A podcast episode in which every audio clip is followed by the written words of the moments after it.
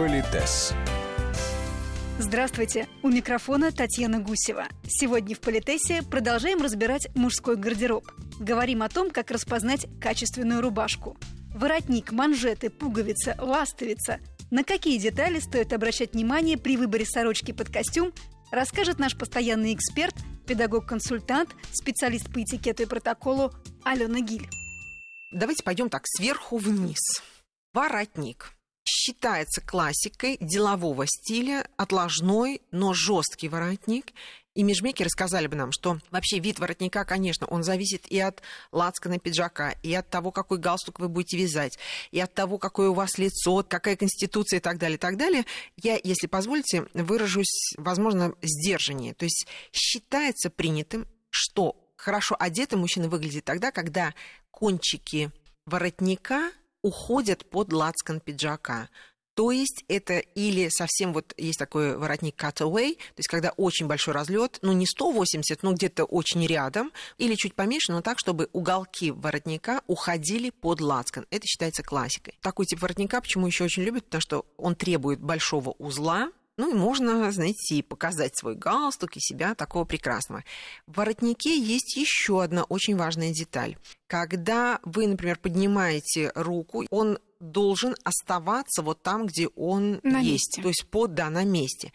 Еще важная деталь. Воротник рубашки должен слегка выходить из-за воротника пиджака, вот сзади. То есть там, выступать да, немножечко. Выступать немножечко, да, потому что иначе, уж простите, коллеги, с позиции старшего товарища могу позволить себе сказать по-человечески.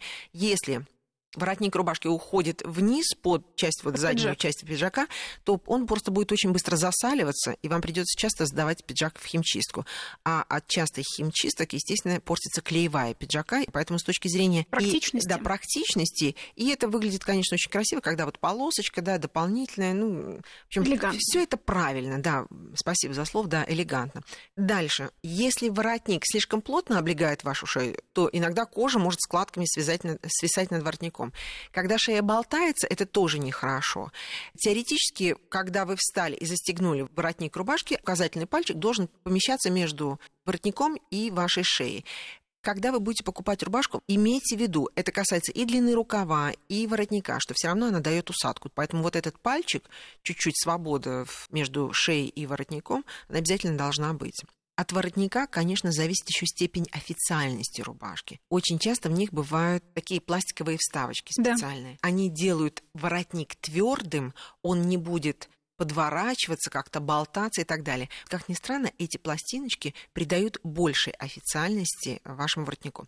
Есть другая крайность, это воротник с пуговичками. Очень распространенный, прекрасно, очень многие мужчины любят его, но он к официальному стилю не имеет никакого отношения. Чаще всего воротник с пуговичками button-down его носят без галстука, но если надевают галстук, то понятно, что на кончиках галстука появляются такие складочки или такие заломчики, что не очень элегантно, но не запрещено, да, с точки зрения повседневности, в конце концов. Почему нет? Да, почему нет? И мы, значит, с вами идем вниз.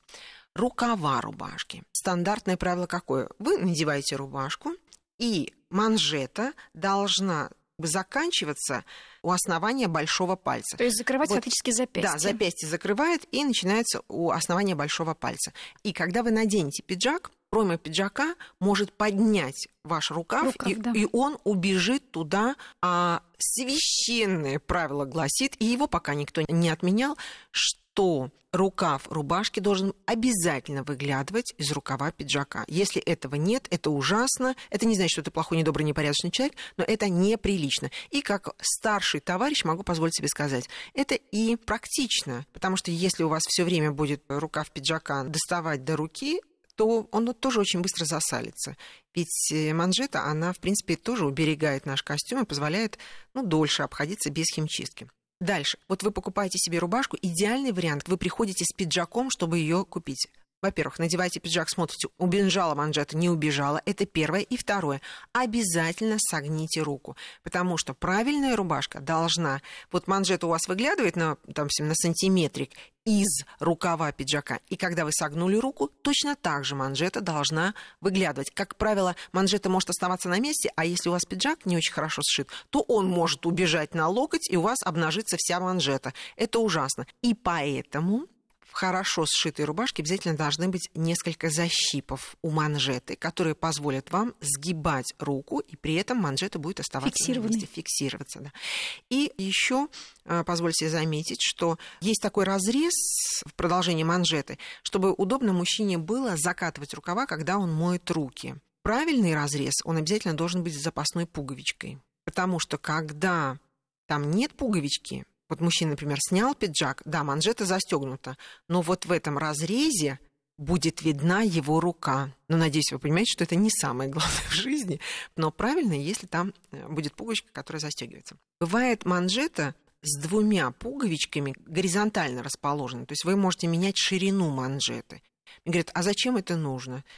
Обожаю это, друзья мои, потому что вы можете надевать разные часы, а есть такое правило, манжета не должна цепляться за часы, часы должны легко проходить вот туда внутрь, поэтому будет меняться и, собственно, размер этой манжеты. И есть одинарные манжеты, их тоже надевают с запонками, и есть французская манжета, она загибается, ее, естественно, надевают только с запонками. Если обыкновенная манжета должна выглядывать где-то на полсантиметра-сантиметр из рукава пиджака, то французскую можно подгадать так, чтобы она выглядывала на сантиметр и даже полтора сантиметра. Чтобы, когда вы поднимете руку, ну так изящно и небрежно, немножко эта манжета выскальзывает из рука пиджака, и видны ваши элегантные запонки. Ну, в конце концов, не запрещено. Но другое правило гласит, что если вы надеваете рубашку с французскими манжетами, то тогда костюм должен быть приличным, если не сказать дорогим и элегантным. Да, и еще появилась такая традиция на манжетах или на карманах, или там где-то еще монограмму вышивать. Вы знаете, такой персональная персонализация вашей одежды, в этом нет ничего плохого. Главное, чтобы это никто не видел, кроме вас. Вот это, если это выставляется на показ, то это фанфаронство такое, и это не очень красиво. То есть ни на воротнике, ни на манжете в зоне видимости не принято делать эти монограммы. Идем дальше. Что касается длины рубашки. Вообще рубашка, как ее можно измерить под себя. Вы знаете, что есть передние две полочки и спинка. Вот если эти две части сходятся в паховой зоне, то значит у вас, ну не в смысле до колена, да, а вот они соединяются в паховой зоне, это значит, что, скорее всего, она правильного размера. Почему? Потому что, когда вы заправляете в брюки, просто проверьте, поднимите руки, ну не экспрессивно, но все-таки вот так поднимите руки. Если рубашка чуть-чуть, естественно, вылезает из брюк, но все прилично и хорошо, да и прекрасно. Что касается кармана, на сегодняшний день дендистский стиль и правила гласят, что самая элегантная рубашка, она, конечно, без кармана. Это просто зачем-то пришивается кусочек ткани, который увеличивает стоимость этой рубашки, но не дает никакого функционала, потому что туда никогда никто ничего не кладет. Это не рабочий халат, это не какая-то спецовка, ничего. То есть теоретически не должно быть кармана. Но такие известные компании делают такие дорогие рубашки с карманами, что, ну, собственно, возразить нечего. Но может нас утешить только то, что этот карман не виден под пиджаком. А так, в принципе, он совершенно не нужен. Не запрещен, но не нужен. И еще хотела бы упомянуть о нескольких признаках хорошей рубашки. Те самые съемные пластинки. Это признак хорошей рубашки. Напоминаю, воротничок будет твердым, он не будет, скорее всего, не загибаться, не вываливаться, и создаст чуть более официальную, чуть более такую элегантную стилистику вашего образа. Пуговицы дорогущие, правильнющие в правильной рубашке должны быть перламутровые.